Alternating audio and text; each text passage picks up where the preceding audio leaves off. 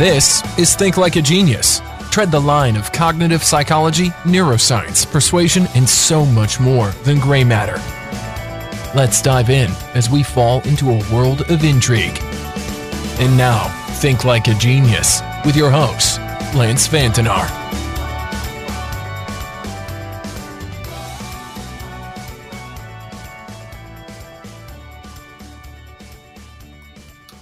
Welcome to Thinking Like a Genius podcast. My name is Lance Vantanar, your host, and today's topic I am talking about emotions and thinking.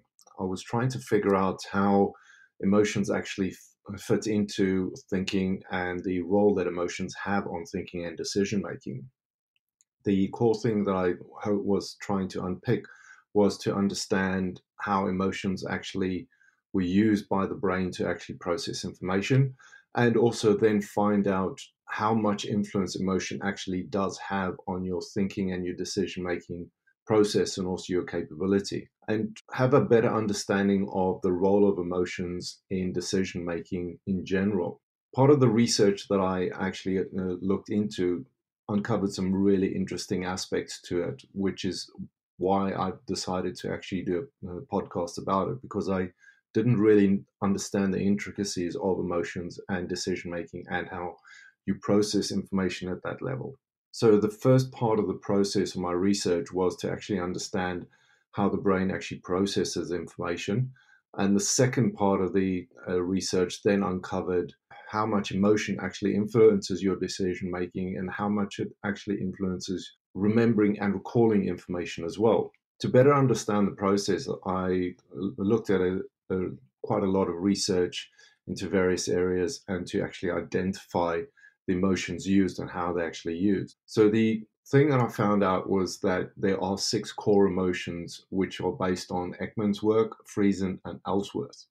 And what they found out, the six core emotions are happiness, anger, sadness, disgust, surprise, and fear.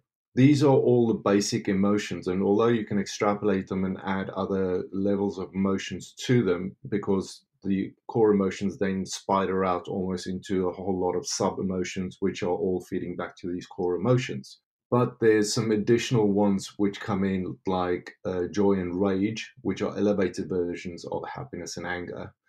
And you've also got interest and shame and anguish. Now, the interesting thing about this is that these emotions can be one either very very powerful or very obvious or they can be very subtle. And this is how it all has a very interesting interplay into your decision making process because of these really subtle hints of how it actually changes your choices and the decisions that you make based on a number of factors. The influences are actually quite wide and quite subtle in how the, this whole dynamic process actually changes your perceptions on a day to day basis. One of the main questions I actually asked was how does the brain actually process information emotionally? So the brain actually processes information by converting words and pictures into emotions. It's the easiest way that it can actually package the emotions or the, the information up and move it around into the various parts of the brain. Uh, you can either use it in short term memory, but then as soon as the emotions come tied into it, it will then go moved into your long term memory because the emotions act as almost like a wrapper and it's all, it, it helps the storage and the recall of the information at a later date. So what happens is that you process words and the inf- uh, information on a, an emotional level as it's the fastest way of getting information in and out of the brain. It's almost like it adds a level of power to the information for the brain to actually get it, to remember it, or to process it, or to associate it with the relevant pieces of information.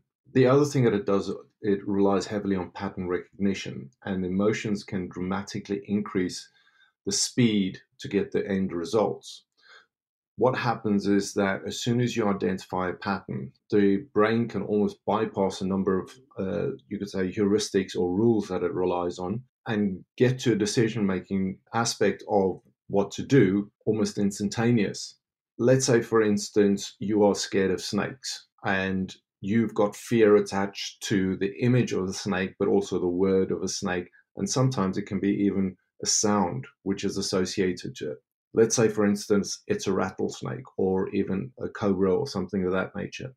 You've got some really distinctive sounds which are associated by with fear, which then trigger a bunch of other processes in your amygdala, which trigger the fight or flight response. So, what happens as soon as you hear it, you identify it, you bypass any critical thinking, and you go into a you could say res- response process of actually protecting yourself.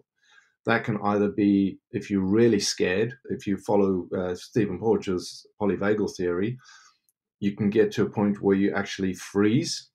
So your body actually freezes completely as a, as a protective mechanism. In the case of snakes, it's a really good thing to do because if you don't move, they don't react because they don't sense any fear or vibration of movement. The other aspect is you can actually run away if you've not gone to that really low level of, of, of the fear trigger, the vagus nerve, where it actually disables any movement. So that's another way that you can actually protect yourself. The other aspect is obviously you can try and attack, but that can potentially be very dangerous if you don't know what you're doing because you, can get bitten. And if you get bitten by a poison snake, obviously you, the, the consequences are quite serious.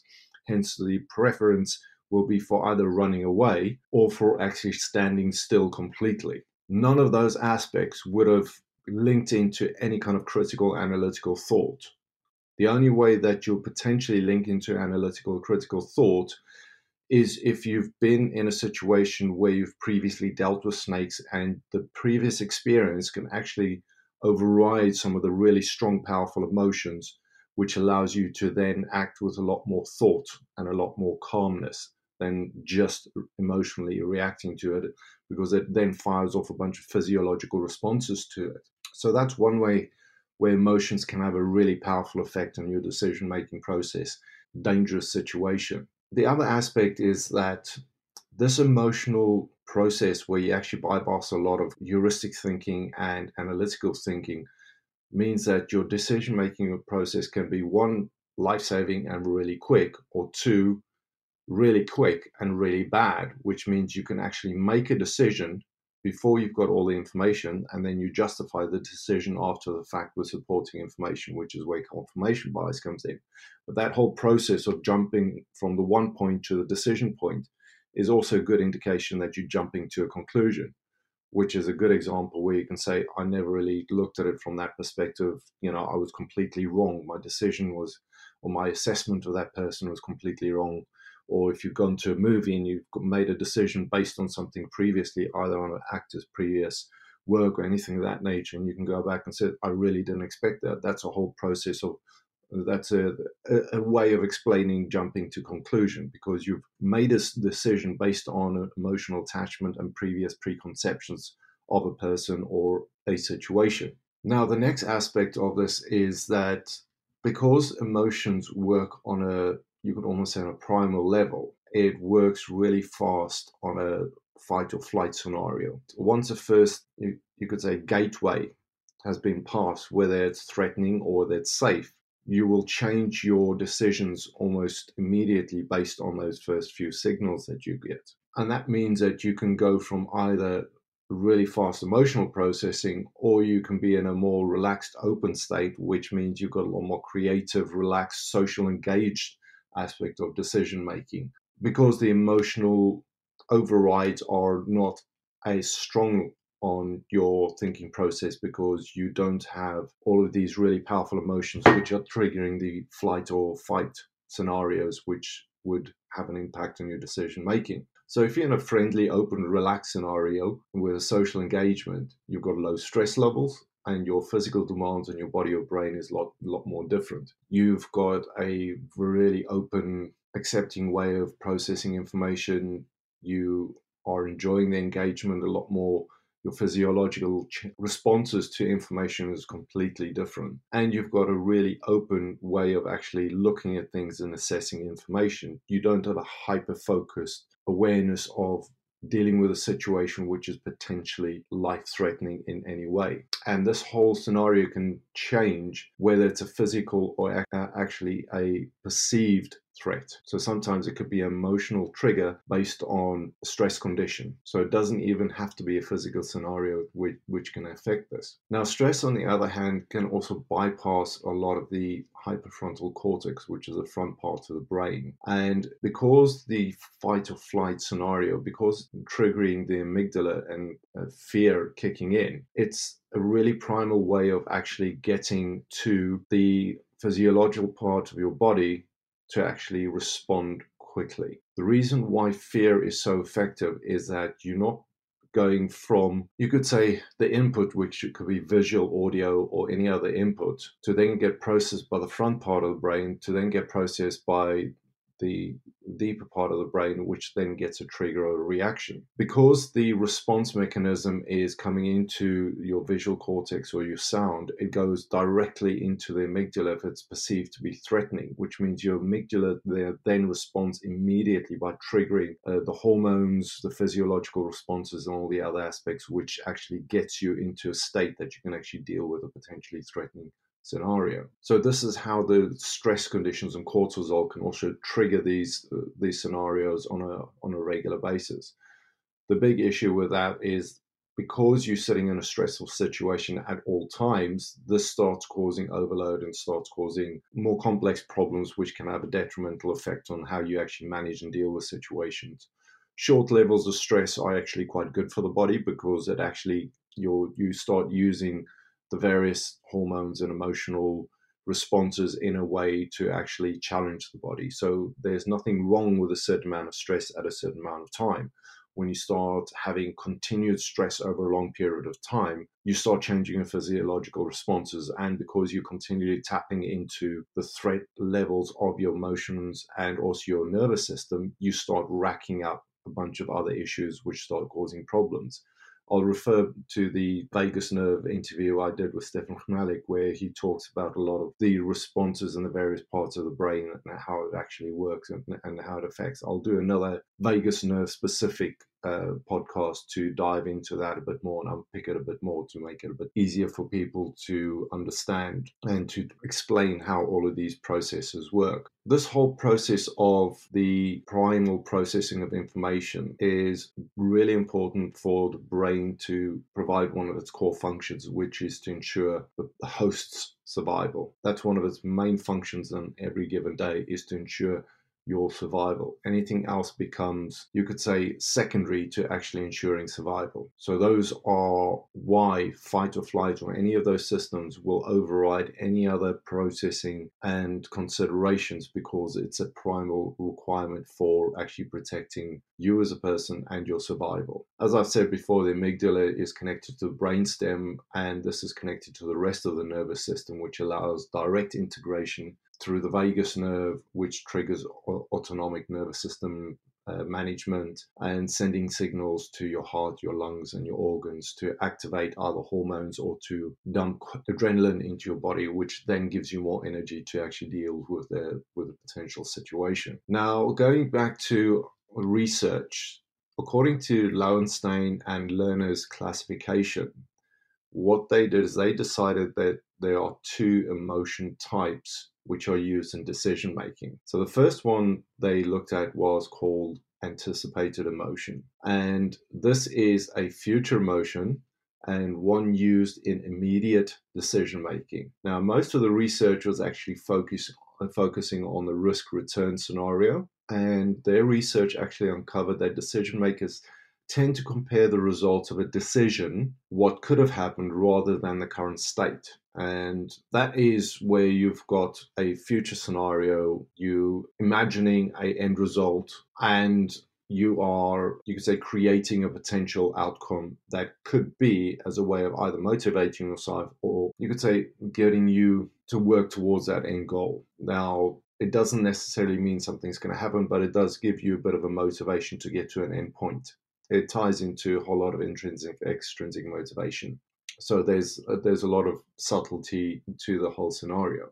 Now the other thing that it does is that time does play a big part in how the dis, uh, decision outcomes are, assessed, uh, are assessed. Apparently, people who have a preference for short-term outcomes on uh, on decisions when it comes to, you could say, the anticipated emotions. And it also means that longer results, if it appears less valuable to somebody than something which is short term. I think this ties into the whole satisfaction aspect of motivation and also the reasoning for making decisions. If something is short term and it can satisfy your return and give a positive feedback loop, it's a short term way of actually being motivated to carry on. And it's a good way of actually building up into a long term decision.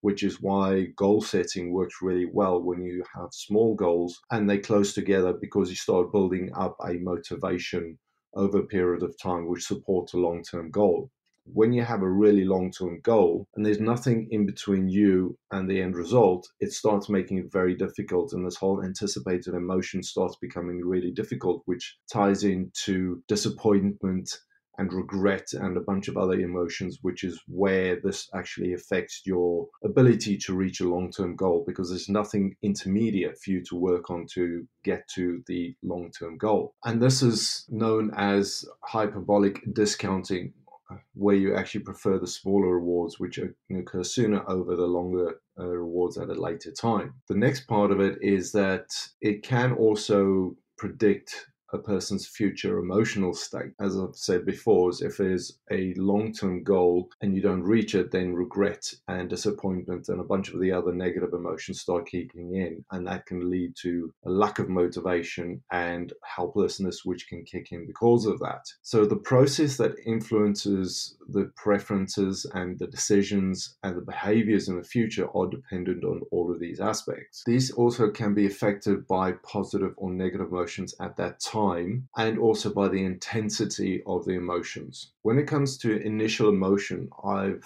rarely found one where positive emotion has been the first driver to actually make a significant change. From most of the research that I've done, all have had a significant amount of negative emotion to act as an initial driver to actually start the process because you're going from a place of fear of or lack of. And this ties into a certain amount of dissonance between future emotional state and your current emotional state. It's where the whole motivational aspect uh, comes in. And as the smaller goals are started reaching, you become more motivated and you start working on, on your longer term goals. I've not seen a positive emotional state when it comes to a big change in your life as much as what I've seen the negative ones. I've seen positive emotional states which make you um, more keen to actually get involved in something because there's a very short reward uh, loop which is tied to it. But that tends to be most of the time, you could say more you would say social or something else that you really want to do because of the immediate reward that you get. I think with a, with a longer term rewards, a negative one seems to be the one that's most prevalent. I can I'm happy to be pointed out to be incorrect on that, but I've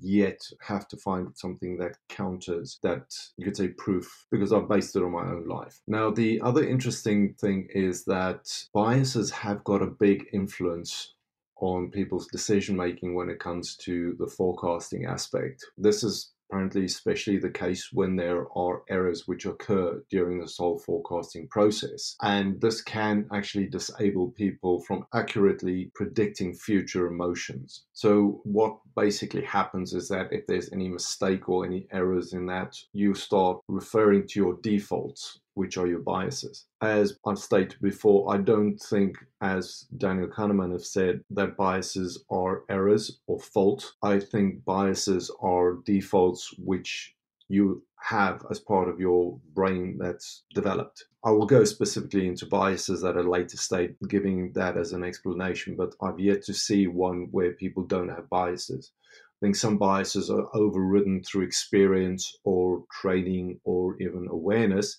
but I don't think that it's an error. I think it's a default state. The following biases have an effect on your future uh, emotional state. The impact bias, more or less, it means that people overestimate an emotional impact on or in future events. Now, overestimation is generally an issue regardless of time or emotional state from previous research I've looked into. It's something that people do on a general day to day basis. It means that people tend to be a lot more overconfident, especially in an area where they are less knowledgeable because of the whole ignorance aspect. It's easier to make a yes no decision based on little information because as you start adding more and more information, your confidence reduces over time. And this has been proven with research on, on a regular basis. It's there's no mystery to that. The other biases are expectation effect. So, sense making process has found that a small gift given as a surprise produces a larger emotional reaction than one with a reason, as it facilitates a sense making behavior when there's a reason that's uh, that a uh, that a gift is attached to it. And part of that is because it ties into the novelty aspect of the gift giving aspect, and this whole novelty surprise aspect triggers a huge dopamine release, which is why people love surprises. You don't have to be a scientist or a rocket scientist to understand that a surprise is much more rewarding to the other person that's receiving the gift than something which there's a certain amount of explanation of why they're getting the gift. A great example are birthday presents we never expected or Christmas presents which is why this whole, you could say, tradition is around gift giving with it being wrapped up in paper and everything else, because it provides that whole dopamine release when somebody opens a present and it's novel or it's new or it's unexpected. People feel really good when they receive a gift which is unexpected. It makes them feel fantastic. They smile, they're happy. It's all kinds of good emotions that kick in because of it. Now, the other thing that they found out is that you can have an immune effect to actually counter some of the emotional impact on your decision making. What happens is that it refers to a forecaster's lack of awareness of a tendency to, to adapt or cope with negative events. Let's say, for instance, part of your work needs to deal with what if scenarios. You go through the process of dealing with, say, an emergency situation. You drill through the situation you are more or less pre-programmed to deal with various situations people throwing a bunch of surprise uh, elements into it and it basically tests your decision making skills and your coping mechanism during a negative situation overall. So this almost pre-programs you to be a lot more adapted in a situation and to be a lot more creative with it and be able to cope with the changes in the emotional state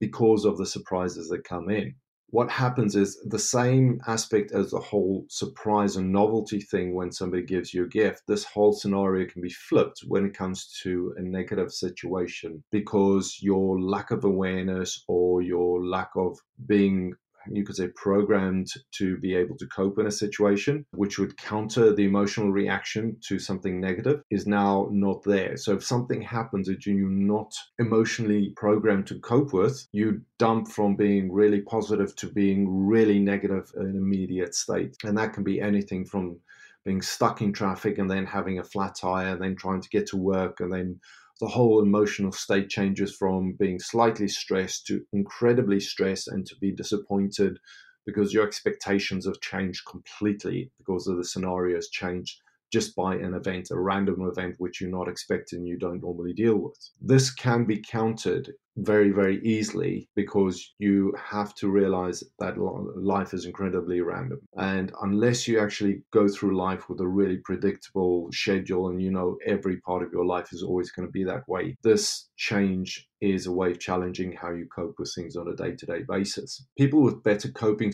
strategies can actually recover faster from an emotional event like that. And that comes down to training, it comes down to expo- exposure, it comes to experience, and also comes down to maturity of actually dealing with life's various challenges, which is part of the reason why it's a good thing to have various experiences and be exposed to various things because it allows you to cope with emotional changes of challenging situations. Positive versus negative effect. Now, the accuracy of future emotional forecasting for positive and negative emotions is apparently dependent on the amount of time before an event happens.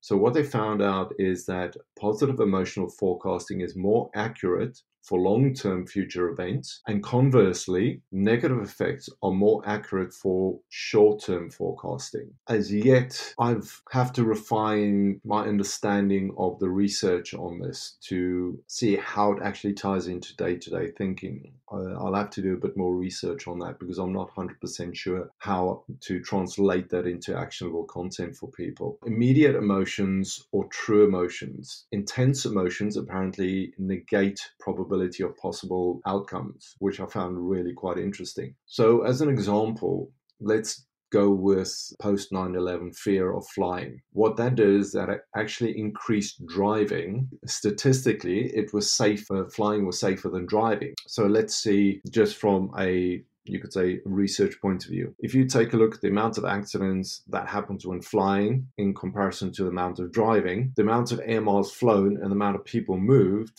in flying, although it's more, the risk associated is a lot less because of the amount of security which is wrapped around the whole flying process because the threat to life. Where if you take in consideration driving, the amount of people driving on the roads at any given time is, from a numbers perspective, much, much higher than what is in flying. Although flying, you have more people that you're moving at any given time, is very strictly controlled and there's a lot of security protocols built into, and there's a lot of you could say protective mechanisms to actually make sure that the process is safe. Conversely, with driving, although there's a lot of training to give people a certain amount of capability, there are a lot of random things which can influence a scenario or a drive from one point to the other point, which can be weather conditions, road conditions, personal conditions, uh, decision making, you know, how they feel at the time. There can be an accident, somebody else has an accident. You can have a knock on effect. Uh, as an example, motorways,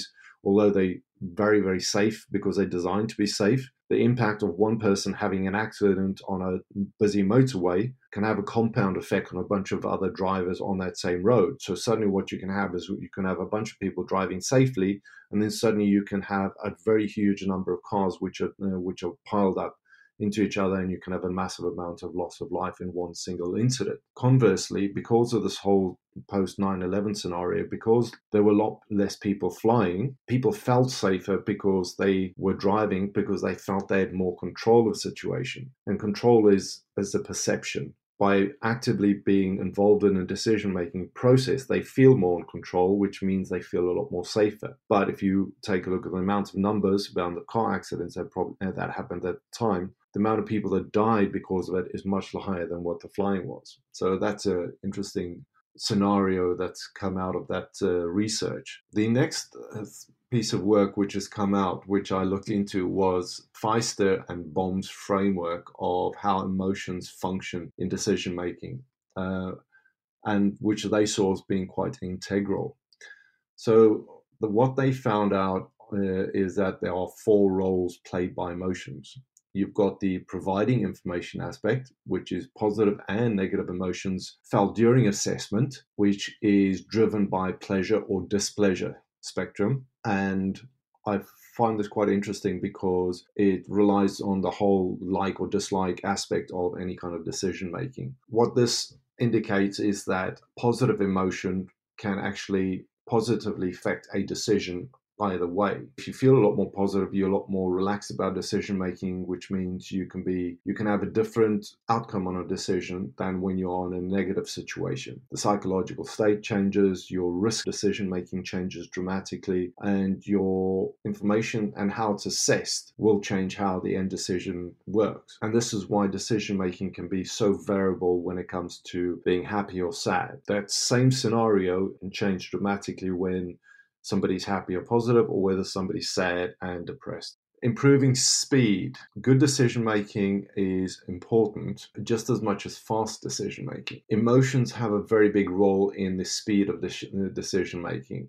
and that relies on a number of aspects. It relies on previous experience. It relies on emotional state. It relies on, you know, the knowledge of any kind of decision that you're making it, it, just comes down to making snap decisions based on experience, previous situations, the amount of knowledge that you've got, whether you like or dislike something. The interesting thing is that uh, somatic markers can have a play on this. They can actually encourage a decision which is made. Now, somatic markers is something Damasio looked into specifically. You could explain it as a hunch. Sometimes decisions are based on a hunch. You've got that gut feeling. Although you don't have all information, you've got that gut feeling which you are making your decision on. It's almost like it's an initial indicator of the decision making that you're going to do. It's where you say, oh, that I just it just felt right you didn't have any clear information, but your emotions and that push basically gave you an idea of which way you would lean when it came to decision making. Next one that is in uh, Feigenbaum's framework is the assessing of relevance. This is very important. Emotions determine the relevance to you and also your situation, and this is determined by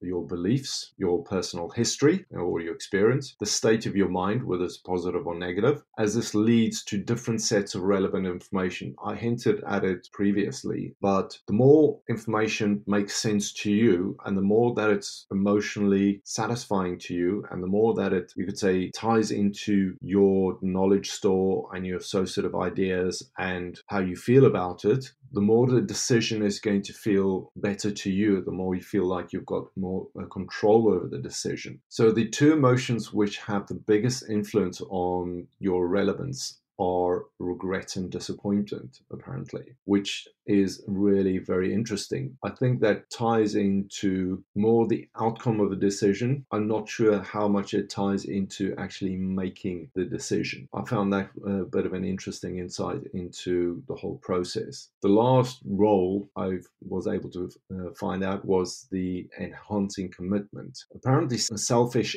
decisions may be seen as best overall, regardless of you could say, the altruistic aspect of decision making, which can be done. Acting in the best of others or community can also affect commitment, and these can be determined by love or guilt. And I think you can also tie into that a bunch of the other uh, social aspects of persuasion and also social interaction. If you've got somebody who's close to you, depending on your relationship to them, you can either make a decision based on liking and love and all of the positive aspects of that emotion, or the decision can be driven by guilt because you feel bad if you don't make a certain decision in the favor of the other person. So, those are interesting aspects to the process. Now, to dive into the actual decision making process, which I wanted to get a lot of clarity on because I wasn't 100% sure how this information was processed when it came to decisions. And what it does, it uses two methods. First of all, is your heuristic processing, and the second of all is your systematic processing. I'll look into the systematic processing first of all because that deals with a lot of the analytical functions of your brain. And it requires a lot of cognitive functioning and also a lot of reasoning. So it's, uh, if I remember correctly, it's system two thinking if you base it on think fast and slow. So it's your conscious prefrontal cortex. It's also your analytical, slow knowledge gathering part of your thinking process. So you become a lot more deliberative about uh, processing of information because the lack of information means that you are actually looking to make sense and create a coherent knowledge structure which you're basing your decision on. So you require less emotion on, but you require a lot more time and effort to collate information and to make sense out of it all and to create a knowledge structure of what you're looking at and then categorizing the information, identifying patterns, identifying structures of information, and then tying it into the immediate information that you're building out for yourself. But then also potentially linking it to other knowledge stores and other experiences that you have. And that starts tying into the relevance aspect of the information and how it actually makes sense to you. The more the information is actually relevant to you, the easier it is to process the information actually make it stick and for you to actually feel like you actually understand it because you actually start attaching it to your other neural networks and your thought patterns and your knowledge that you've got. It depends on other factors like your motivation and also your cognitive capacity to actually deal with information. If you're highly motivated to actually look at the information because you're very interested in it, you like it or you dislike it, you're going to be more interested in actually making sense of the information to actually get value out. And the more cognitive capacity you've got to it, the more working memory that you've got to it, the, the more rested you are, the healthier you feel, the easier it is for you to actually focus on it and spend time and actually collating all the information to build it out into something usable. So the motivation to process way this way is actually determined by the gap between the desired and the actual confidence in the judgment or the attitude that you have. From what they found out is that motivation increases when the judgment is deemed important, which is makes sense to me, and the relevance to you. If it's something very important, very relevant, you've got a huge amount of mo- uh, motivation to make the right decision. If you have a low motivation because you either don't like the information or it's not a decision that is important to you, there's low relevance, which means your decision making is going to be a lot faster, and you're going to rely on a, a, lot more, you could say, basic processing of actually making a decision. So, this effort between the actual and the desired confidence, and also the beginning and the end stage, is determined by the, the effort and the motivation. The more effort that you have to think, the more effort, the more there's going to be a gap between your confidence level between the start and the finish. If you have a low level of confidence and you've put in a lot, a lot of effort into it, it's going to be a lot more motivated for you to make the uh, decision. If you have got a lot of confidence in your decision making, you're going to, you're not going to spend as much time to actually make the decision because you don't feel that you need to put in that level of effort to actually collate the information and to make something useful out of the, uh, the information store that you've got. So, systematic processing uses thorough understanding of your information and it requires a lot of careful attention. It requires deep thinking and also very intensive reasoning, which obviously relies on focus and time to actually make sense of the information. The systematic processing, as I mentioned before, requires quite a lot of information gathering because you're reading up on the information, you're trying to collate it, categorize it, and store it, and you know make sense out of it all you'll spend a lot of time evaluating information and the structuring of the information into a knowledge tree or a structure and how it also integrates into either previous experience or other knowledge that you've got is all a way of actually building into something of a cohesive whole, creating a bigger library of information that you're working with. And the relevance also comes into play as it starts becoming more coherent to you. The factors which can affect this are negativity, negative emotions, stressful conditions, lack of time, urgency, your working memory, if you feel rested or whether you feel rushed, your fatigue levels, and also the, the amount of demand that's required of your decision making. If you really rushed, you don't have time, you're feeling tired, you, you, you feel that you've got a lack of energy, this will have an impact on how well your decision making is actually done it comes to an interesting quote of the term "you're so broke you can't even pay attention. The less energy and capacity you've got the less you're willing to pay attention to it. It's a nice little way of actually tying it together. Systematic processing is a core requirement when it comes to the heuristics part of your processing. Heuristics part of the processing you could almost consider as a rule base. So it's a very simple process which you build out your rules and it's almost like a checklist and it relies on preconditions that you've set yourself. You also end up relying on a lot of stereotypes of information and this is a way that your brain classifies information and makes it easier to process in, uh, something. So if you've got a stereotype of information, let's say a chair is classified as something with four legs or sitting on the floor, or it can be a stool or something of that nature, and that information allows you to classify a bunch of objects almost into seated or furniture or something of that nature. The same way that stereotypes of information can also determine how you actually evaluate something. Let's say, for example, a sports car you know the stereotype of a sports car is something that either got very big engine, say V8, V12, or something with a lot of horsepower with a turbo on. It's something that's very low to the ground. It's got very big tires. It's got various other design features which allows it to go faster and be able to cope with the, the road conditions at very high speed. That's a stereotype of information. You can look at it, you can quickly pull it in and you don't have to do a lot of processing based on that because you've already got that information preconditioned into what you know. And as I've said before, your current knowledge structure relies on a certain amount of stereotyping. So your historical knowledge will also have a determining factor in, in building up your rule base. The next aspect which also plays a part are your biases, how your brain actually processes information based on people in your group, your preferences, whether it's information that you find when you're using a confirmation bias. There's a bunch of other biases which come into play on something could be from a previous bit of information. So you rely on the, trying to think of the term, but because you've got this previous information that you're relying on, it actually predetermines your decision making because you're using, you could say, old information. The other aspect is situational cues. You can actually influence a person's decisions based on situational cues. Let's say, for, ex- uh, for example, you walk into a, a coffee shop. You will be more inclined to buy coffee because you're in a coffee shop, because you've got the smell of coffee, got all the different types of coffee. You've got all of the associative information which supports the need for coffee, which means that the, the position that you're in will influence whether you buy coffee or not, unless you've got an overriding desire to actually drink tea or you can't don't like coffee. That whole scenario will actually deter, uh, have an impact on your decision making. And then last of all, you got your rules that you've previously built out in your decision making. Let's take a look at some of the rules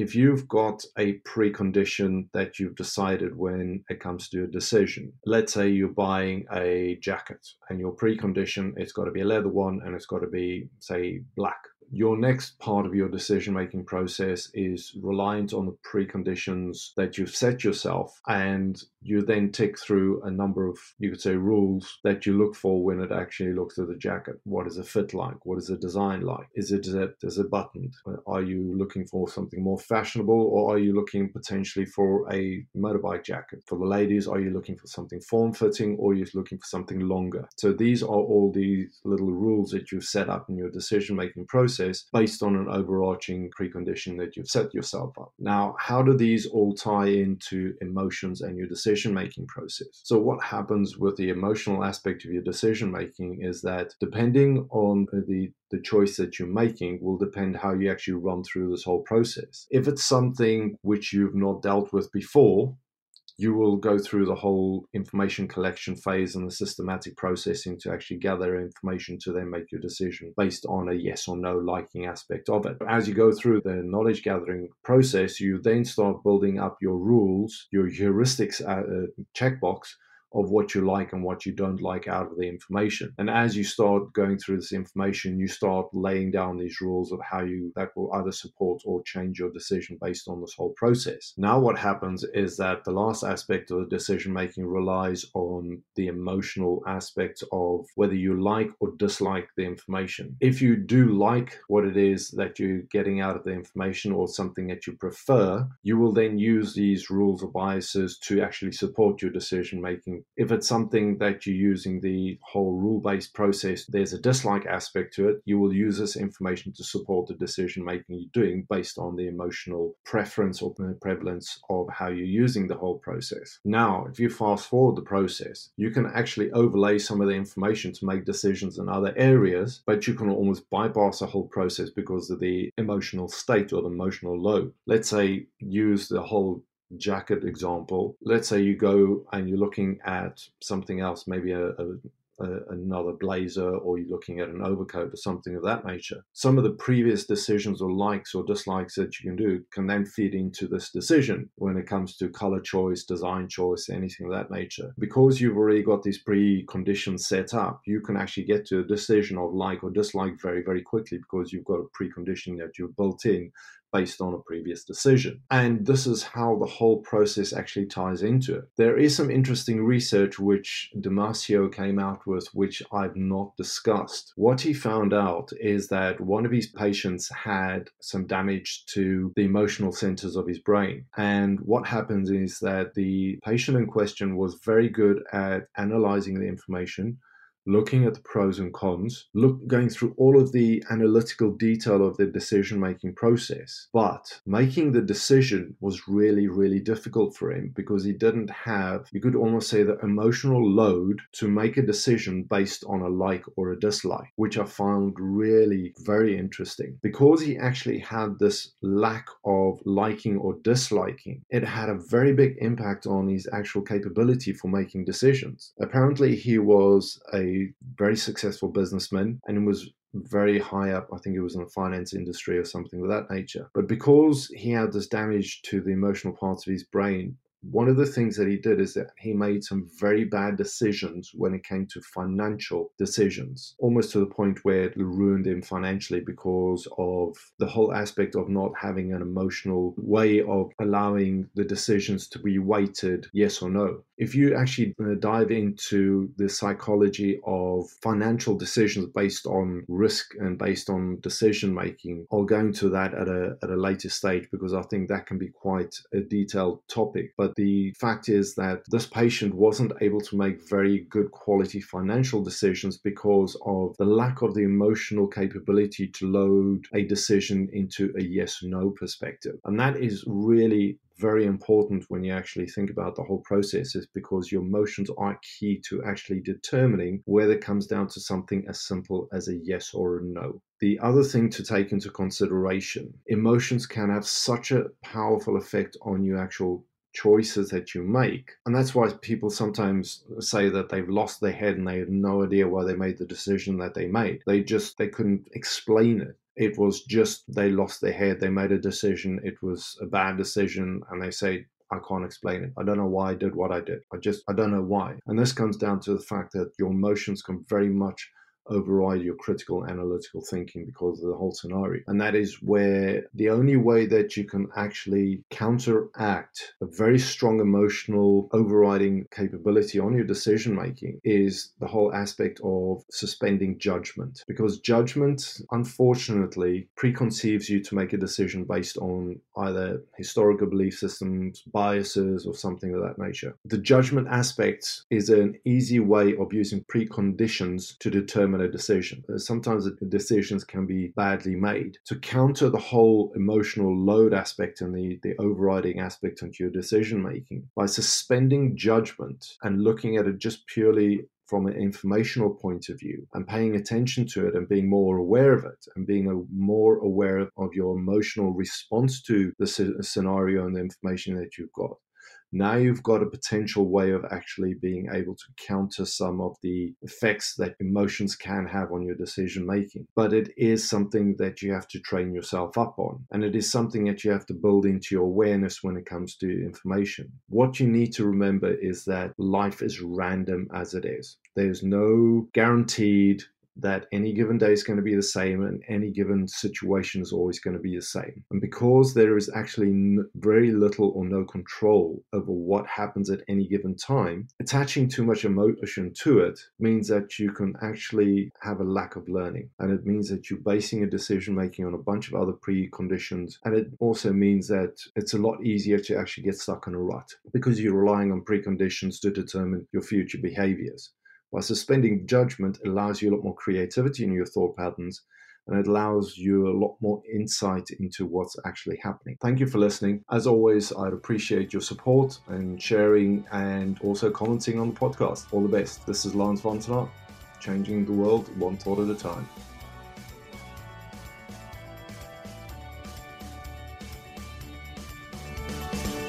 When you support and review a podcast like this from someone like Lance, it gains more visibility and motivates him to produce more. What topics most interest you? The best topic gains a shout out on the podcast.